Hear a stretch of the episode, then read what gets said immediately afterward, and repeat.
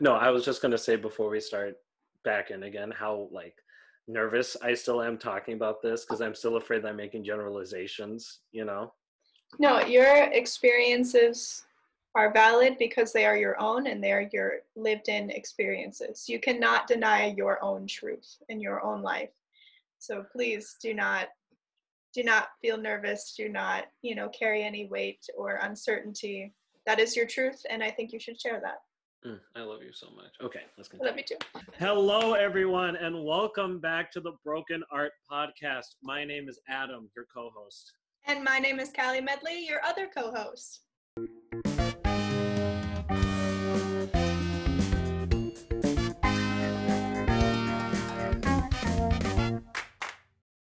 BA Pod is where we conduct research on topics that you want to know about, all in the realm of theater, music, the performing arts as a whole, and all through our amateur expertise. Amateur expertise. It's Yeah. real. It's we should get a doctrine for it, really. How was your week, my friend? Good. Good. Um, needed a lot of research and crying and realization and change and protests and everything. Yeah, it's been a transformative week Yeah. for every. uh, It's been a transformative like two, three weeks. Um, even just uh, to give people context, um, it's been about uh, two, three weeks uh, since the murder of George Floyd um, happened. So obviously, the country is in a flurry of uh, peaceful protests, um, communications with politicians, and trying to get some policy changes and stuff. And so we're still in the throw of it. So you went to a protest, you said? I or- did. I Yeah. did. Um, yeah. Unfortunately, we just we didn't know it was really happening. Mhm. Um, we actually took our car and drove down because we wanted to see Midtown and see Mhm. how empty it was. And sure enough, we tried to go down a street, and some people on bikes came by, and they were like, "Turn around! You're there's a protest coming. Like you're gonna get blocked." And so we just were like, "All right, we're gonna park and join this protest." Unreal. wow Yeah. So it was very serendipitous. Um, That's awesome. yeah, and so the protest, I believe, had started at 116th and went Hmm. all the way down to uh, 8th Avenue and 42nd Street. Okay. How far is that for people like me who don't live in New York? Well, if you take 116th and then you go all the way down to Oh. 42nd, you know, it's a good, It's, It's a, it's a- a counting. like, it's a good few hours to oh, walk. wow. Well, maybe not few hours, but maybe like hour, two hours. Um, sure. but you know and, and there was a lot of people in this protest like gosh at least two to three hundred Wow. yeah so uh. We were taken down to 42nd street and in between it was like 8th avenue to uh like 7th it, it, uh like because they basically barricaded broadway right the Mm. whole way. So we were going down 8th avenue and uh a bunch of police were lining the barricades and everything. And on the corner of 42nd and 8th the leader of the protest had us all kneel down. I mean, there was traffic just waiting. We were there for probably like 30 to 45 minutes, Wow. just kneeling and chanting. And, you know, he was saying all of his things, saying, uh, directing things to the police. And, and it was Mhm. just, it was so powerful. And, you know, even though I only caught the last I don't know, maybe hour, not hour, I guess hour if you count the kneeling. hmm But even though I caught just the last little bit of it, I mean, it was hard to Yeah. to not just sob the whole time, right? Mm-hmm. Yeah. But it it really was. I mean, all the signs to see all the different kinds of people coming together hmm and wanting real change, and it- Yeah.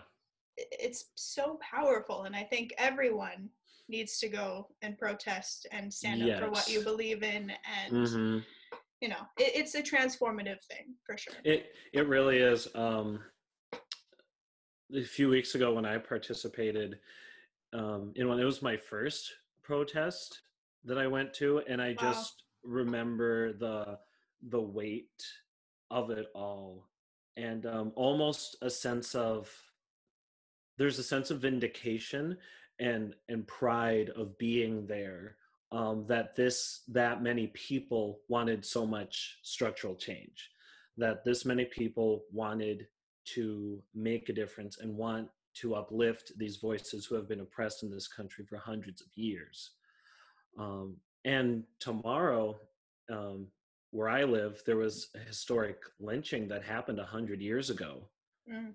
And stuff. So there's um, a lot of call to action there and a lot of um, community events happening around that and stuff. So, and Juneteenth is around the corner too, you know, so it's just we're all there, there's so much emotion right now Mhm.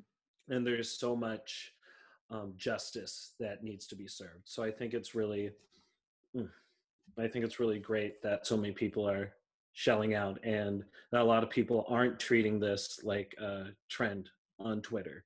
Uh, so in this episode, we want to talk about the experience of being Black in the performing arts.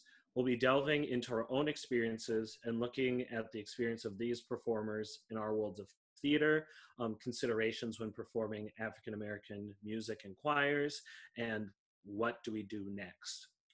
Also, we might be making large generalizations throughout this discussion. Um, as a Black man myself, I do not take my personal experiences as the experience of other people who look like me. Um, we thrive in our diversity, and we would love to hear from people in the Black community with their own lives and lived in experiences. Does that sound good, Callie? Yes. Let's go. I'm I'm so excited for this. So I want to first ask like so what is like your understanding of being black in the performing arts? I definitely knew that there was like discrimination and some microaggressions before I even knew what that word really was. Mhm. Um, but honestly, as a white person, I have the privilege to not deal with it. And Mm. simply the fact of that, that is my privilege, right? Mhm. The fact that I didn't have to live it, I didn't have to listen to it. Um, you know, it, I I could see it, but I didn't really register it. Mhm. Um, and so this week, it's really changed my perspective in that, and it's made me realize, you know, and, and start to see a sliver of a fraction of a microsecond of what it means to be a, a black person or a person of color Mhm. in this industry. Right. Um, and so I think through listening to a lot of stories and really listening, not just taking it, right? right. Mhm. I think nobody has a choice anymore Mm. to ignore it and to have the white experience. I think if we can, if we need to move forward, which we do, Mhm. we can no longer choose to ignore it. Right. um, and we need to tell these stories and we need to give them a platform and give them a voice and let them be equal i mean how hard especially for uh, a community that's so you know liberal arts very inclusive Right. yet we still have come to ignore very on the surface Yes. very on the surface i was um as i was driving back here to record i was kind i was kind of thinking about um, how our community is far more accepting than other communities but still has a bunch of trouble um, with including all of these diverse backgrounds. Like um so uh for for people who may not know i mean i've been doing shows and stuff since late middle school early high school um continue to do shows in college um and I've I've been very fortunate enough to be amongst these people who have been very accepting and very like it's it's you know we don't see color sort of thing. We'll get into why that's sort of a problem. Where we grew up we grew up in a very white community. Um, our home state is actually in the top 10 uh, whitest places in the united Yikes. states.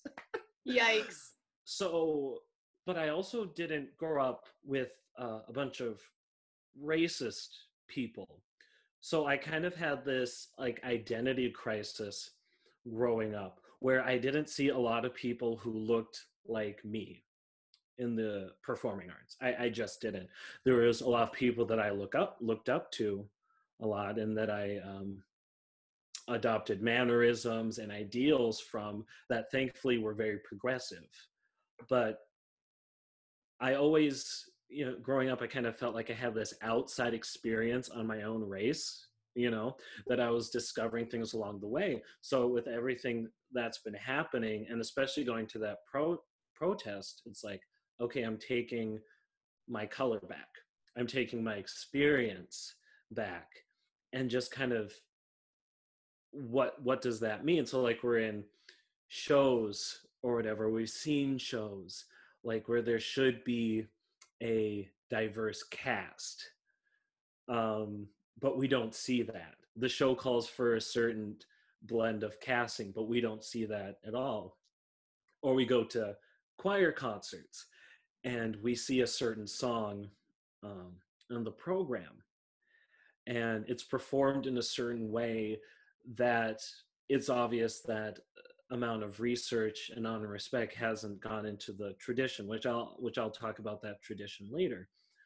So i guess the goal of at least this episode for me is like okay how do not only you or the audience but how do i myself kind of discover and be like okay this is actually what i lived through and i didn't realize it yet like looking back like when I was living in those experiences, I was like, yeah, everything's normal, everything's fine. You know, being in all these shows and on the for everything. Um, but now I kind of look back as like, okay, it wasn't malicious intent, but that's that's something that needs to change. Right. Like uh, you mentioned that in your life you didn't experience anyone that was overtly racist, and Right. that is amazing. I'm very very like I've had some experiences outside of the performing arts, unfortunately, but no, I've been very fortunate with the people that I've worked with in um, shows that I was in. that I've never experienced that. Did you ever experience any sort of like microaggressions, even if it wasn't intentional, or like anything like that? That just Uh, kind of made you go, "What?" Yeah. Um th- this was oh gosh. I'm, I'm trying to there was this one experience and I won't say that I was in the show or on, or on the directing team but there was um, something that someone said to me about how I should act more of a certain way Hmm. um, more of a caricature sort of thing of Mm. what they think and what I personally also agree. It's like, oh, this would be um, something fun. This would be a little funny thing or whatever. But I didn't. I didn't realize it. Uh, we ended up not doing it, but like a certain way that I was supposed to do something, uh, I was kind of like, eh, eh, eh Mm. you know um try try not to get uh, t- too specific because i'm sure these people might be listening to the uh, the podcast and that it was a discussion that i had with them later on and we cleared the air as i grew up and started having confidence in um my race and stuff so yeah just Oh, the wow. you know when they say you know you should act more black or you need to act more this or do you put the sassiness up or can you put the sassiness down What does that even mean?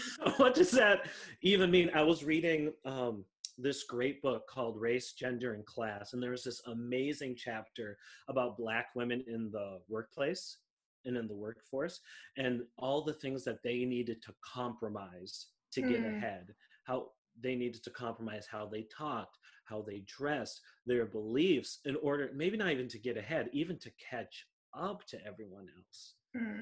you know, and just all the things that you have to compromise like like myself for instance i had to compromise certain tastes or interests um, in order to fit into a mold of the community of people that I chose to spend my time with. Not because they were bad people and wanted to change me, but because that was the way that I felt that I could fit in to this community of people. You recently, um, we were supposed to record this on Tuesday, but you told me that you had um, something that you wanted to experience. So, can you please talk about that experience that you had? Yeah, uh, the Broadway Advocacy Coalition uh, set up a three day event focusing on Black Lives Matter, the movement, but how it specifically fits in the Broadway community. Mm-hmm. And so, day one was on Wednesday, and that was reserved for the BIPOC community to just be them and just mm-hmm. come together and let it out and be together. So Thursday was the day of listening where we got to hear specific stories from these actors and these oh, you could just tell that everyone was so nervous mm-hmm.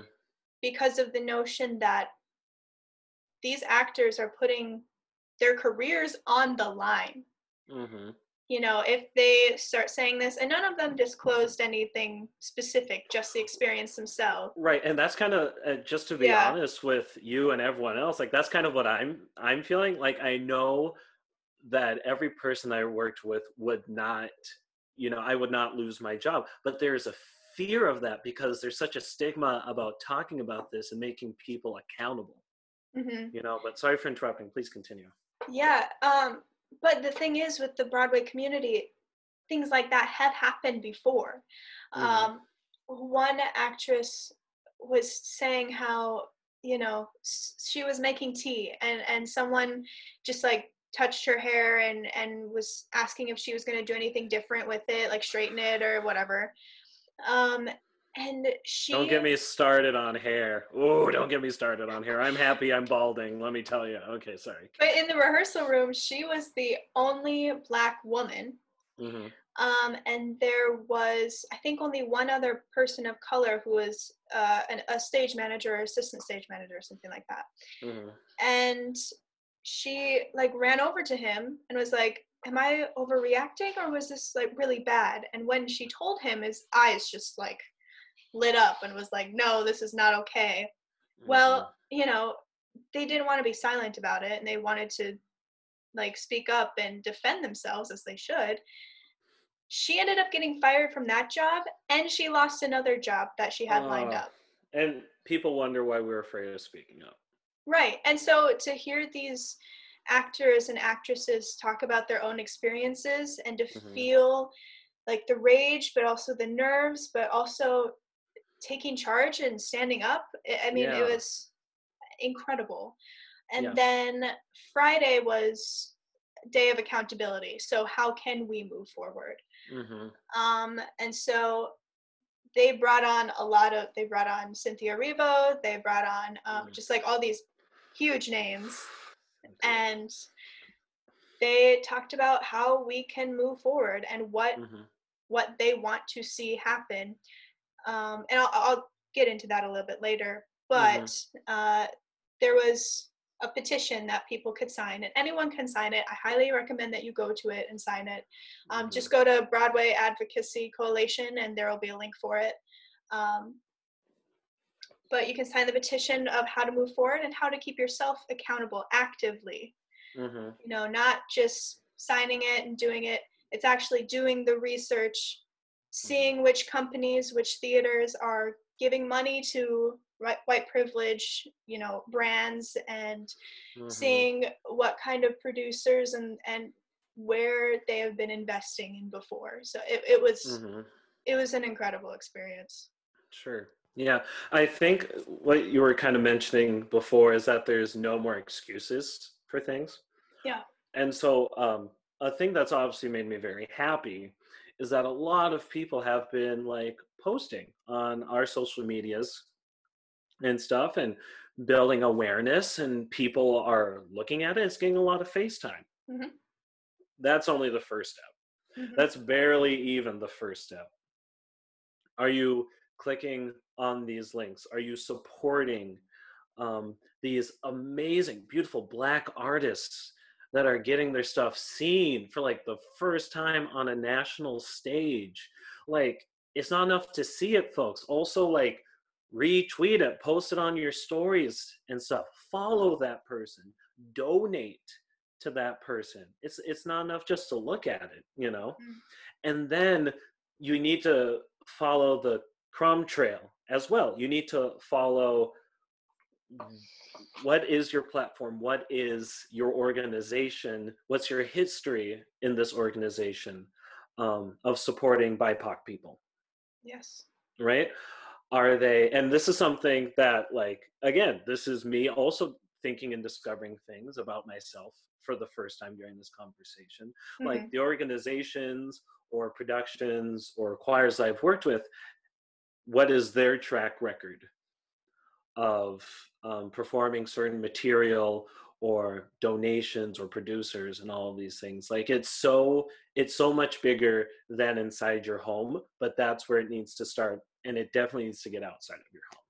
Yeah, I also wanted to mention um, if you're interested, and I, I, I highly, again, I highly recommend you should, in addition to the Broadway Advocacy Coalition's uh, petition, um, or not petition, but you know, to sign for accountability pledge, Mhm.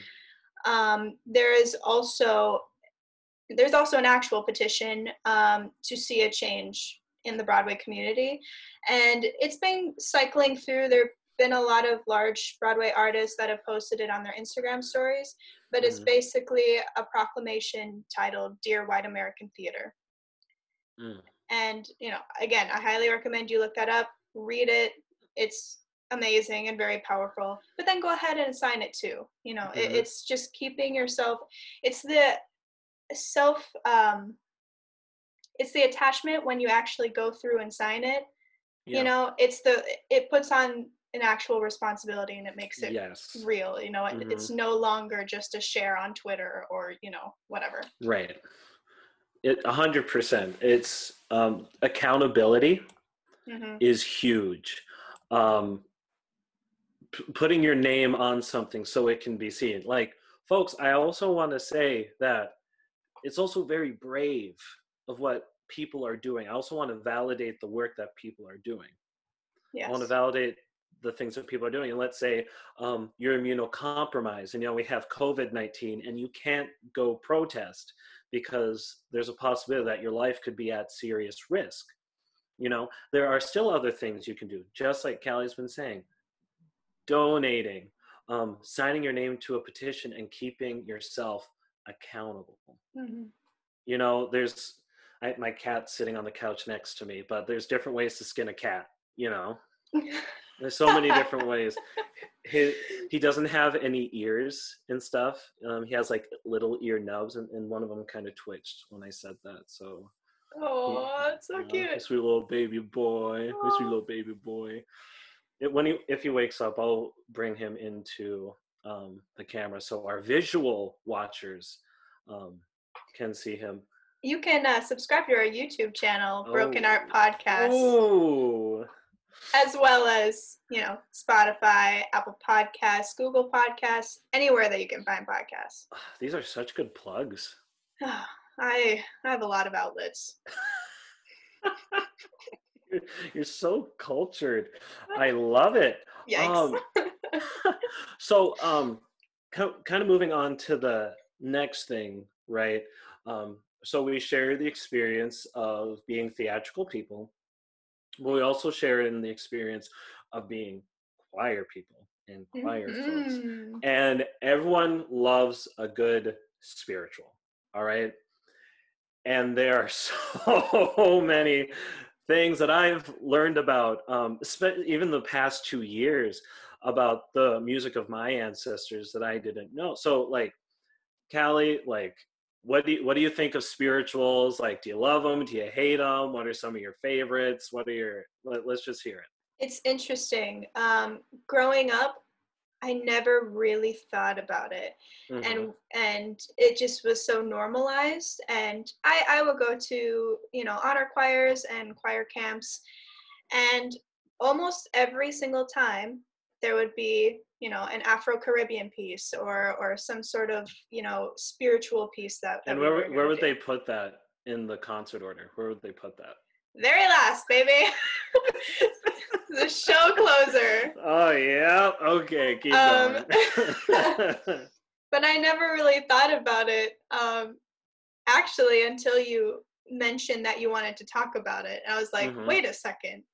Oh my gosh, why isn't this kind of like a big, uh, you know, hot take debate sort of thing? right. mhm. Why why has it become so normalized and why is it like hilariously okay in quotations for a bunch of 14 year old white kids to be singing this like amazingly spiritual thing and like Mhm. it, it's it's not to put any sort of stereotype on how it should sound but i mean just even the culture like is that an offense to the culture is that cultural appropriation at all Yes. Oh my gosh. Oh, I'm so excited to talk about this. This is also something that it's such a rich history. It, it's such a rich and beautiful history.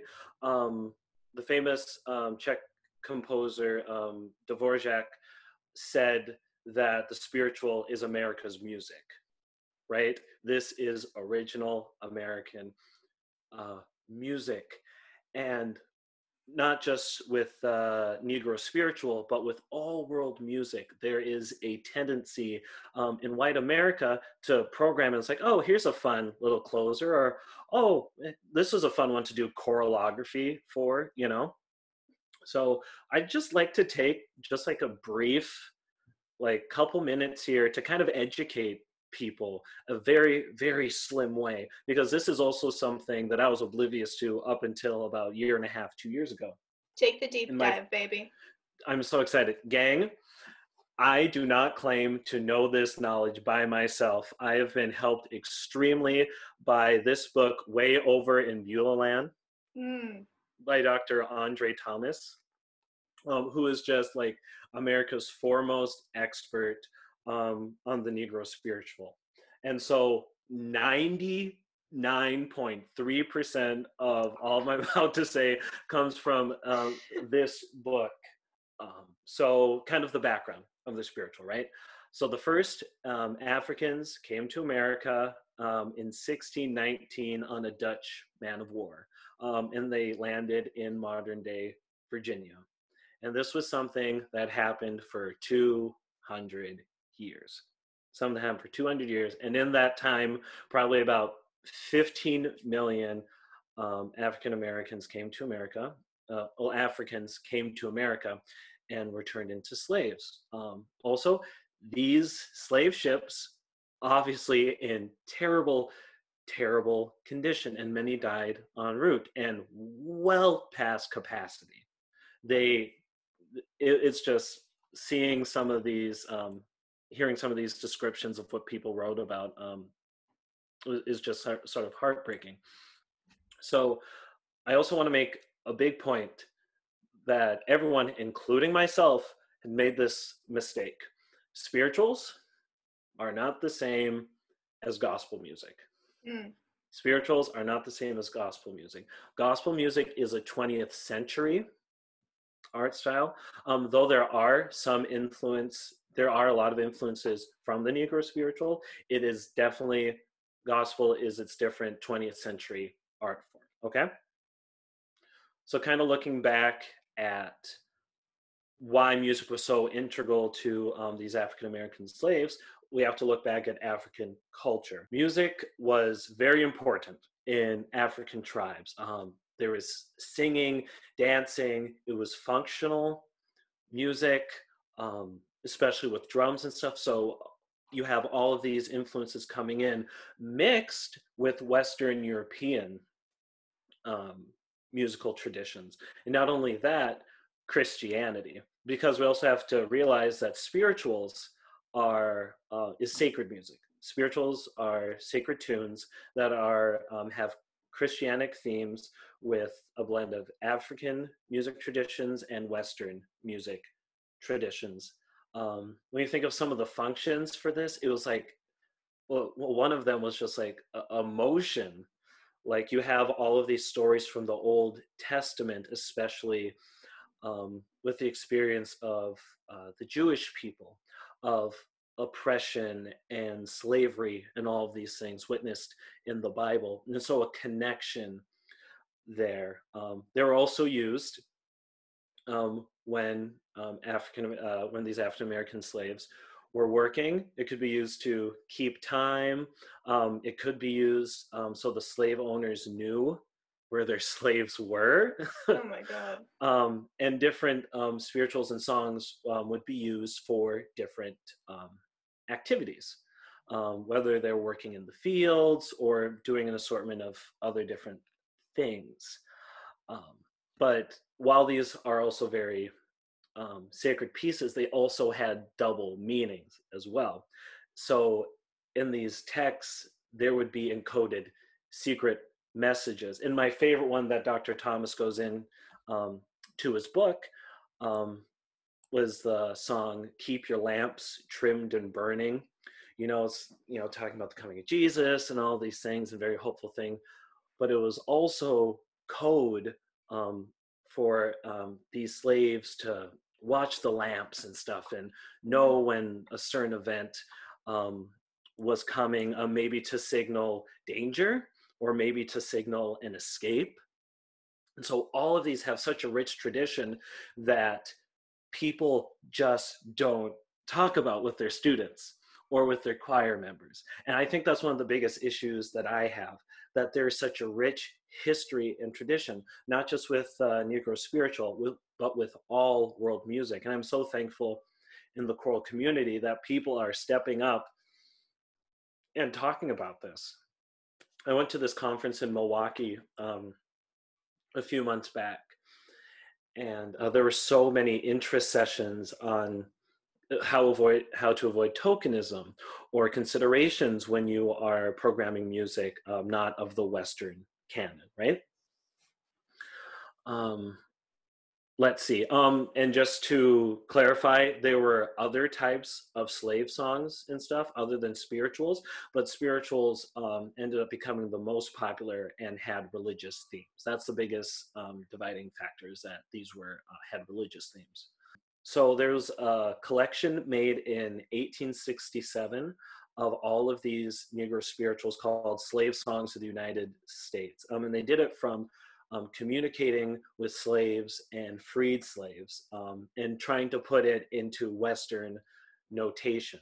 Um, in this book, there are no harmonizations written in, um, there's no tempo markings, um, and it was also hard to notate certain vocal styles and techniques used. So, like, we still don't have a in in this book like an accurate representation but there is still enough where it's like okay they didn't put in tempo markings and they didn't put in harmonization so they tried to make it as pure as possible mm-hmm. so how these um, songs started to get more widespread was through this amazing, uh, very important historical group called the Fisk Jubilee Singers um, that was formed in uh, 1878. Um, and JBT Marsh uh, founded this group, and they did a lot of domestic and foreign um, tours. And so we have the first known instances of these songs being sung outside of plantations.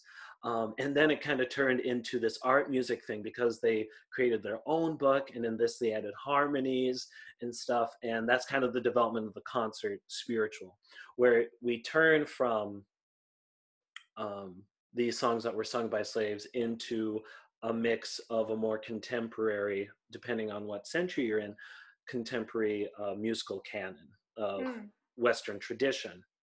Um, and then we have the first uh, big, really famous uh, spiritual arranger, um, Harry T. Burleigh.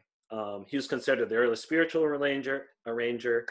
Um, and he also, I just want to point point this out because there's also a stigma around this, and too, um, he also composed a bunch of other songs that weren't spirituals. I came around this great article that one of my professors shared, um, kind of with the assumption that if you're a black composer, that you're gonna compose spirituals.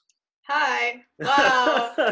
if that's, not a huge microaggression, that's like a regular aggression. that's that and you know, I've I've composed a lot of pieces in the past and I've never written a spiritual before. So now the final thing I want to kind of get to is performance practicey stuff.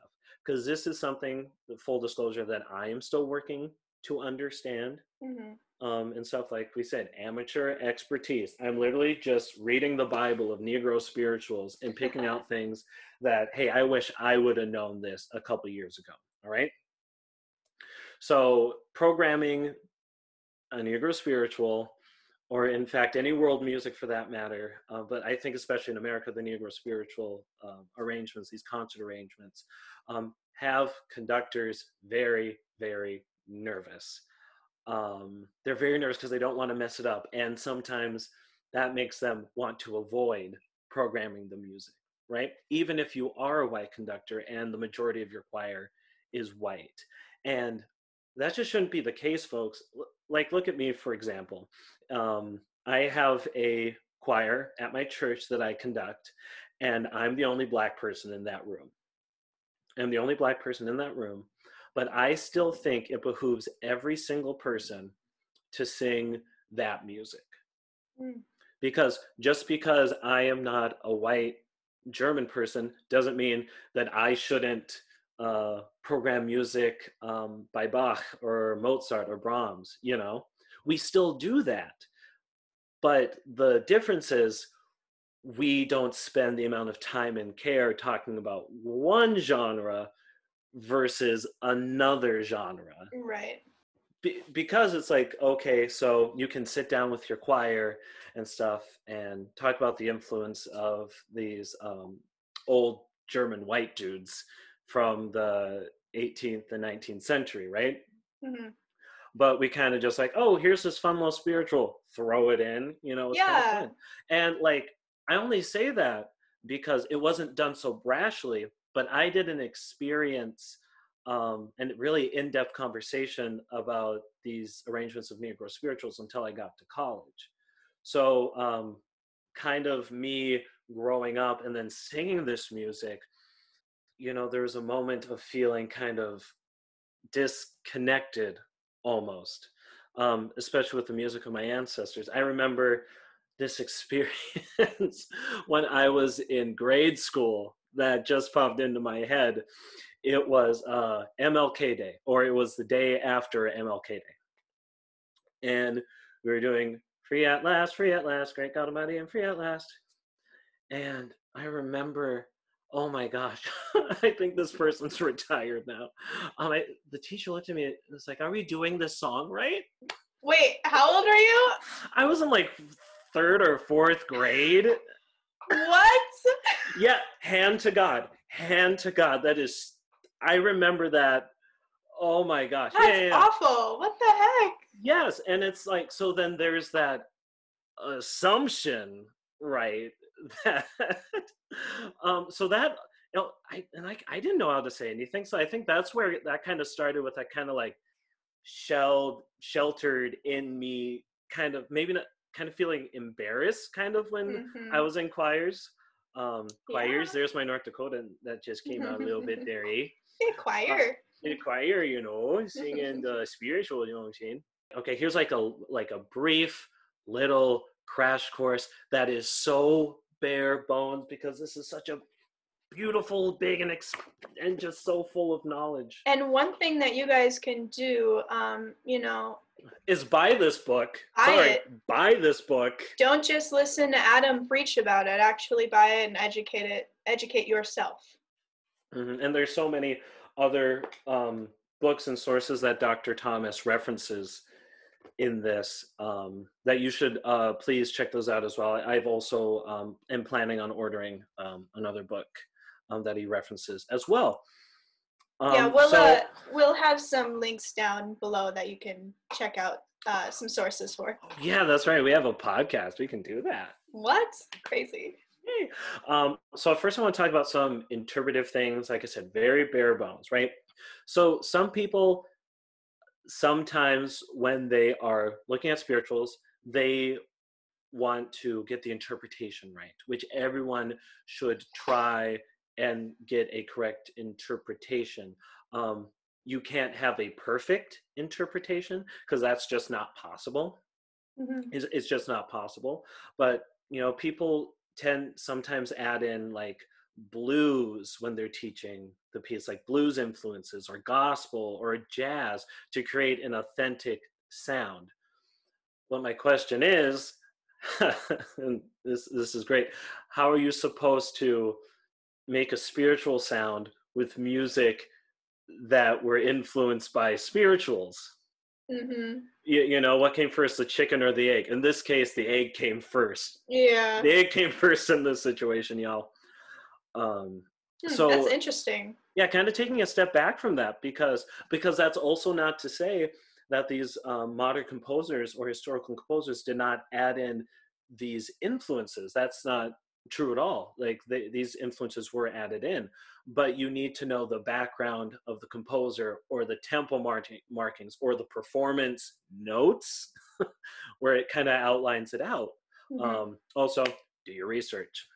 Yeah, and it's uh, interesting too. I saw eh, one of the many things that have been circling social media is uh, you know tiles where you can swipe through and it says your favorite music was came from black people. Pop rock punk uh, you know mm-hmm. all, everything came from yes. black people. So like nothing nothing in this country is owned by white people. Nothing. We were not we did not build this country. Nothing at all. Nothing. So you know it, it just goes mm. to show you know do your research and appreciate and research, amplify amplify amplify mm-hmm. support. Um so we also have to um, remember that we're not trying to make a caricature when we're do when we're interpreting this right? Interpreting interpreting interpreting. That's what it is. We're not trying to make a caricature. So we also need to keep in mind that these arrangements also come from the western tradition of music so like you shouldn't disregard beautiful phrasing you shouldn't disregard um, healthy tone and stuff. There's a specific tone that a lot of arrangers go for, and historically, but you know, it's not spread out like this. Give me crack corn, and I don't care. No, and there's a lot to say about some of the songs that we teach to our elementary students in music that are extremely racist. extremely. well, that's and, a whole. Oh my gosh, that's. A, I, I wanted to put that in, but I just couldn't. I didn't have time. I didn't yeah. have.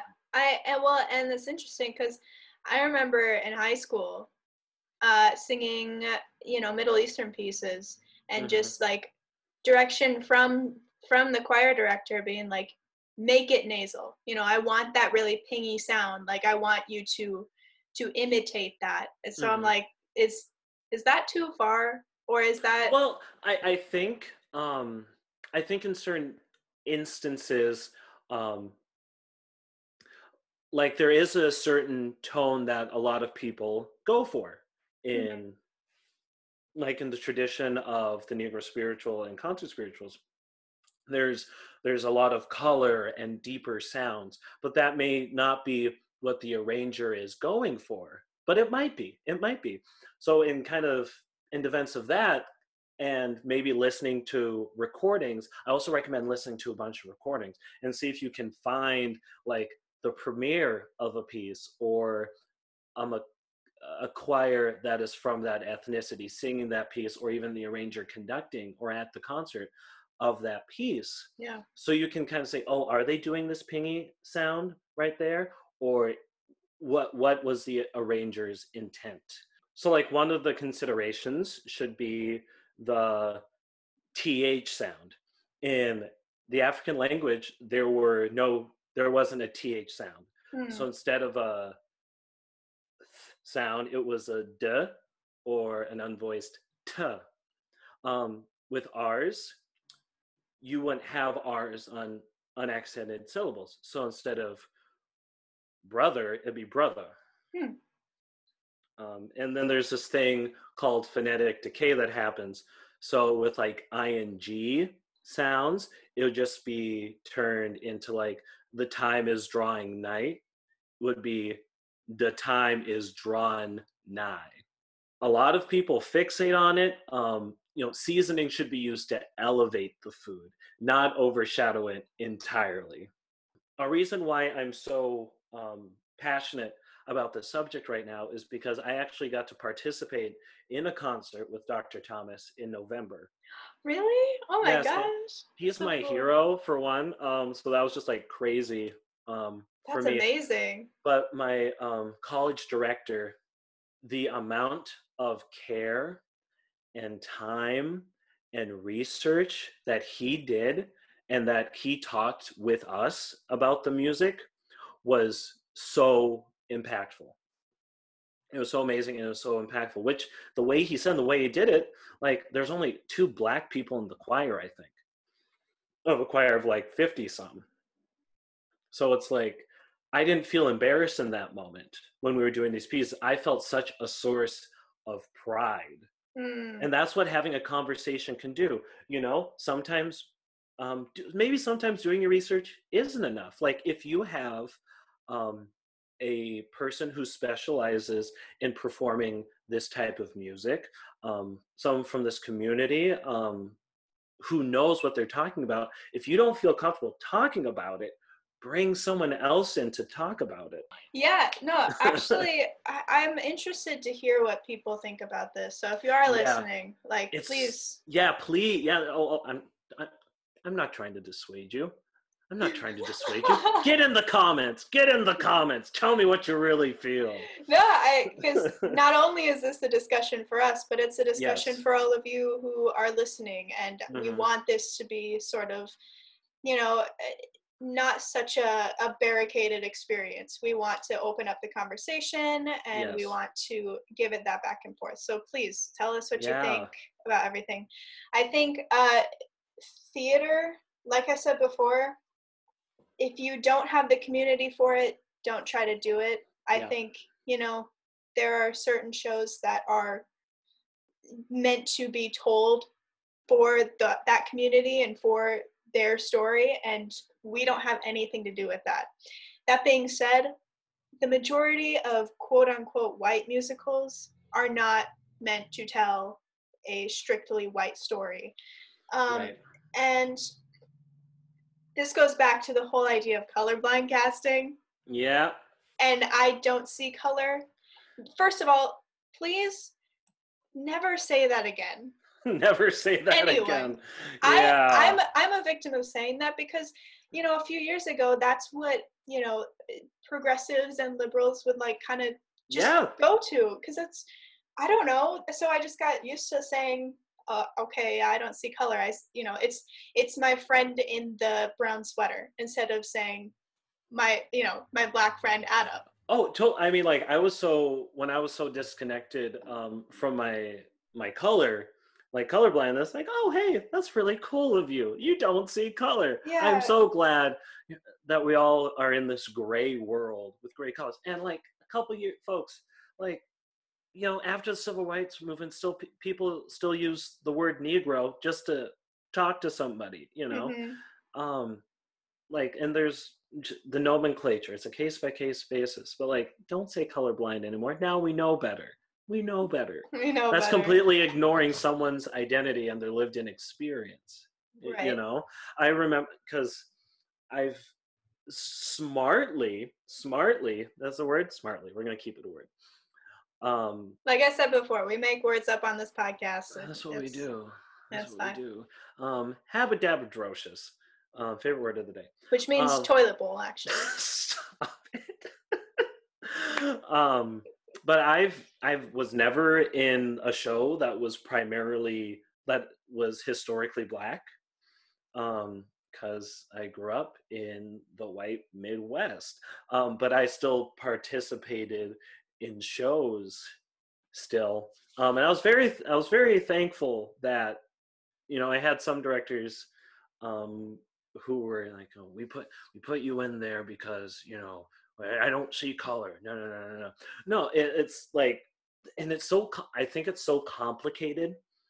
I think it's so complicated um, because some people, when they're in the directing room, they don't think about the color. For for example, like Otto Frank was not black.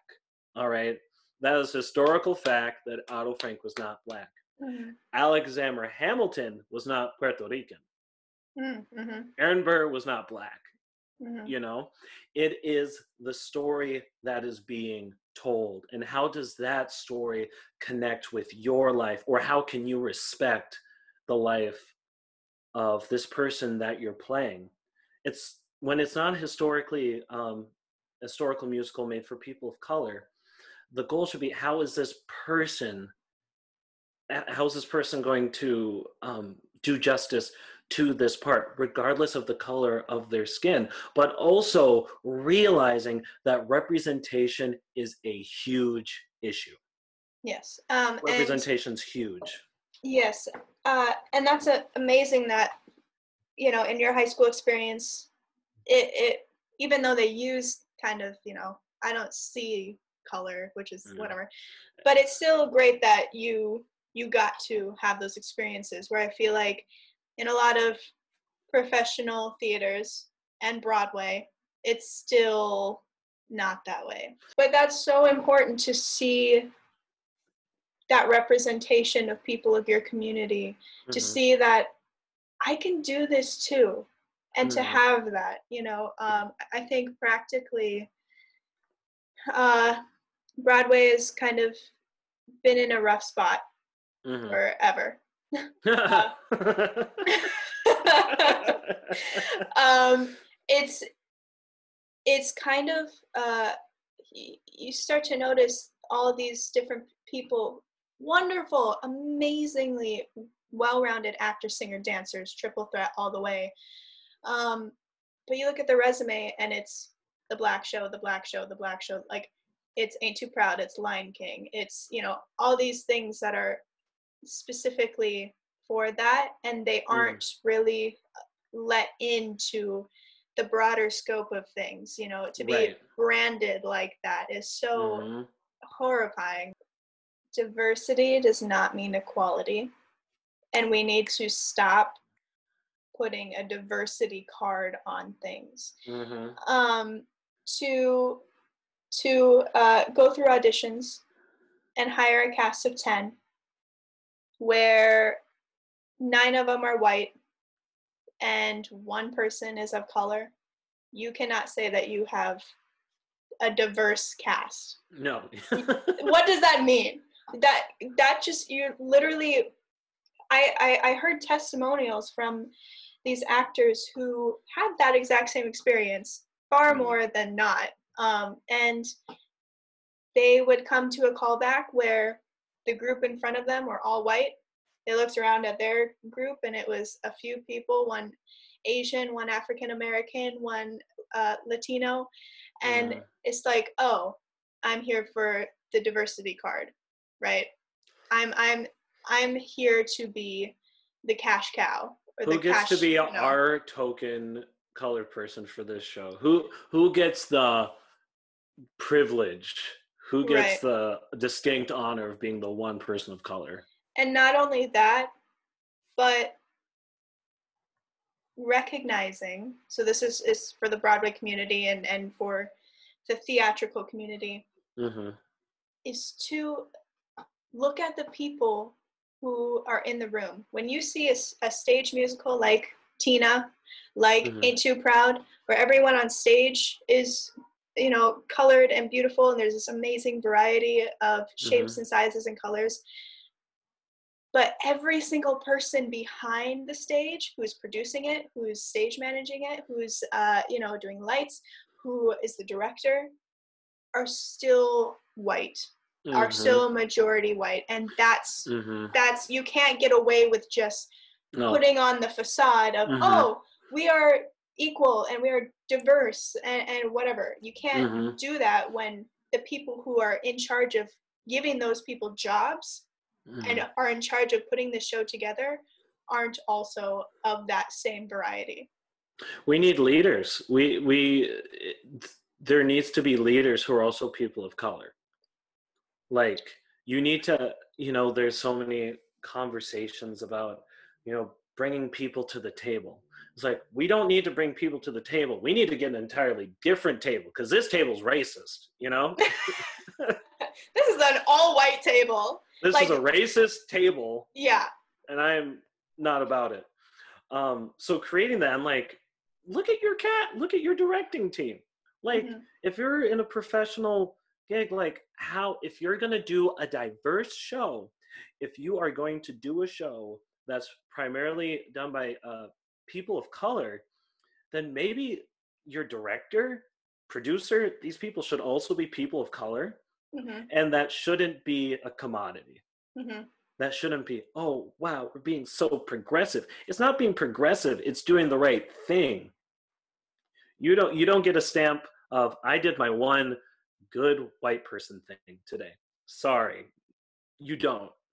You're yeah. doing the right thing by uplifting these black artists to do their shows and to do it with their cast and have them at the helm of diversity. The job should not, you know, I'm not looking for white saviors. I'm looking for white activists. Yes. Okay. So, again, to recap, what you can do individually is research, educate mm-hmm. yourself, have conversations with people in your family, people you know around you and be open. Don't argue. Just ask why.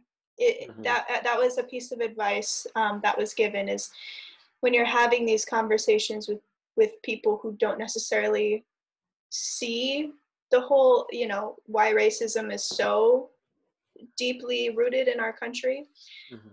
ask them why if they if they have a defense for something and if they're getting like on edge go with it but mm-hmm. okay, be like, okay, why do you feel that way? Well, because this, this, and this, and this. Okay, so why do you feel that way? Like, why, mm-hmm. why do you mm-hmm. think that? And you can literally pin it down until the only option is racism and racially biased thoughts and views and systemic. And mm-hmm. so, uh, please, please use that.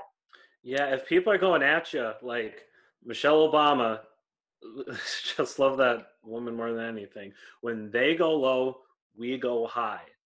Yeah.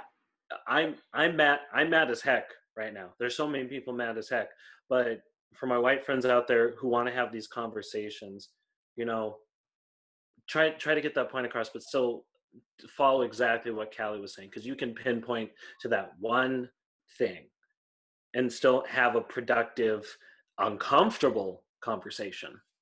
Now is the time as white people to listen and actually listen.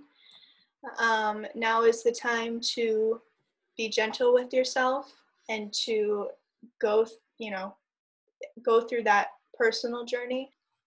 Incorporate art, music, literature, uh, any sort, a- anything at all from the BIPOC community into your daily life. Yes. Um, like kind of what I was saying before is like a lot of directors, conductors are afraid of programming this music, but it's so important to program this. You're just going to need to do work.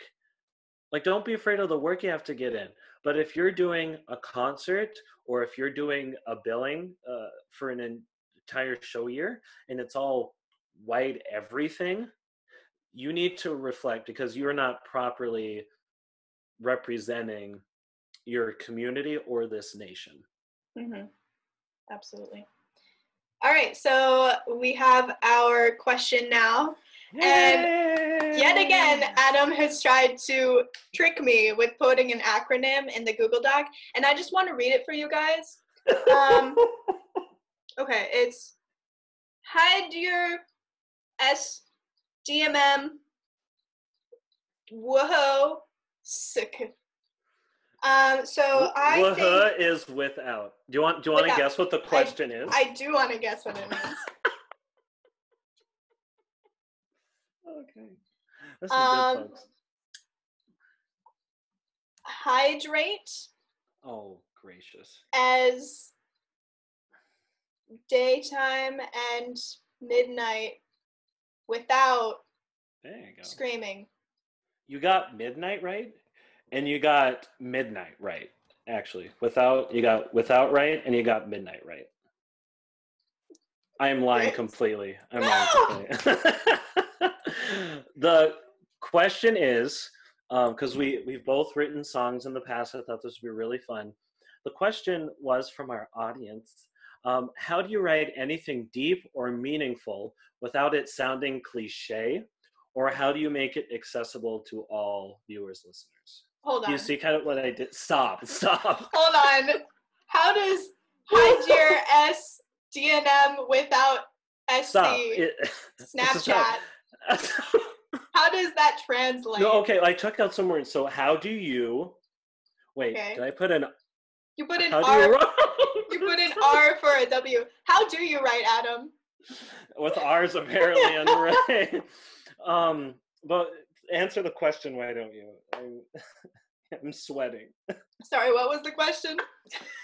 I was just so distracted. how do you write with an R anything deep or meaningful without it sounding cliche? Oh, sure, sure, sure. Um, so for me, this is this is kind of a challenge. I uh, Uh, lyrics are a big thing for me, mhm, and I feel like this is totally personal, but I mhm. feel like the only time that corny lyrics are allowed is when it's just kind of like one of those funk tunes, like Sure. Like Vulfpeck has a song about called Funky Duck, and it's just like, okay, like, or, or uh, um, but anyway, so for me, lyrics are kind of the root of that. I spend a lot of time on lyrics. Um, I write poetry a lot, and with that, it's kind of an instinct. You know, you you put the lyrics to, you start playing around with melodies, and and for me, it's kind of instinctual where a melody will just feel very cliche, very uh, you know, kitty. I, I that's a weird way to put it,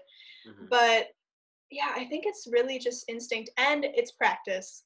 Um, Yeah. You're gonna write a million and one horrible songs before you you know get one that you like. So it, it's just Mhm. repetition. Sometimes it's forced creativity. Sometimes it comes to you.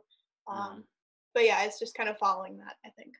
Yeah. Um, so, gosh, I think I've only written like one, like, quote unquote, pop song. Do you remember it at all? Do you remember? No. It was a concert that we all we did. Remember for the summer program, we did this like School of Rock thing. Yeah. Remember? And I performed. I performed a song. Do you remember that at all? Can can we insert a clip of it? no, we can't. Everything of that is burned and deleted. Oh come on. But that was I remember Oh specifically. like, wait, that's the other thing. Never delete your songs. Never never delete your poetry. Never delete Don't your be like me. journals. Just keep it. You never know. You might be able to reformat it. You might just look back on it and be like, "LOL" at that part of my life. But keep it. So shame on you. well, I think the thing with it that I've kind of that's kind of like a trend with like my my early writing and composing was that you know I tried to make everything have all these like double meanings and the poet and I remember the po- I'm thinking about it in my head right now and if we ever get a Patreon I will probably post the lyrics because it was so bad um but trying to make it so serious I think you know um some of the issues people have is like oh I need to it needs to sound like uh this I want to go for this sort of thing. It's like good go for a vibe and stuff but don't force anything. Don't No. make your honestly don't make yourself smarter than you actually are. That's that may sound like an insult but that's definitely something that i experienced. I remember i was doing a project for this one um, for this composition class uh, this, these composition lessons that i was taking you know i was writing this piece that had all, of these like uh, baroque influences and was influenced off of this certain um, Bach passion, you know, and it was just garbage. It was just bad, you know, it was really, really bad. And so I remember sitting down and I was just kind of like, oh, this, my brain hurts from being serious. I started playing something and then I was like, oh, this is funny. and so like i just started making something that was fun like you should make music you shouldn't force it and it takes time and you need to catch a rhythm with how to write. But like i ended up making this four-hand piano piece about a drunken cowboy that like i've performed a lot with like friends and stuff and i'm it's like it's a lot of fun. It's very personal like i think writing is a very personal thing. Mhm. um, but you should be satisfied with it you, you know? So Yeah. that's how i keep it from sounding cheesy Yeah, and also uh, like to say there there's a lot of times where I get so wrapped up in it and I get so like deep into the song and I'm like da da da da this sounds amazing. and then I'll like take a break, come back to it in like a week and be like this is horrible. What was I thinking? who made this dumpster fire and why is my name on it so it really feels like, you know, if you got something, go with it and Mhm. you know, it, you never know what's going to happen with it. So just be Oh, open to that. So you can follow us here on YouTube, um, or if you're listening on Spotify or Apple Podcasts, Google Podcasts, or anywhere that you can find a podcast that I haven't thought about. So excited that we can say that yeah, it's amazing.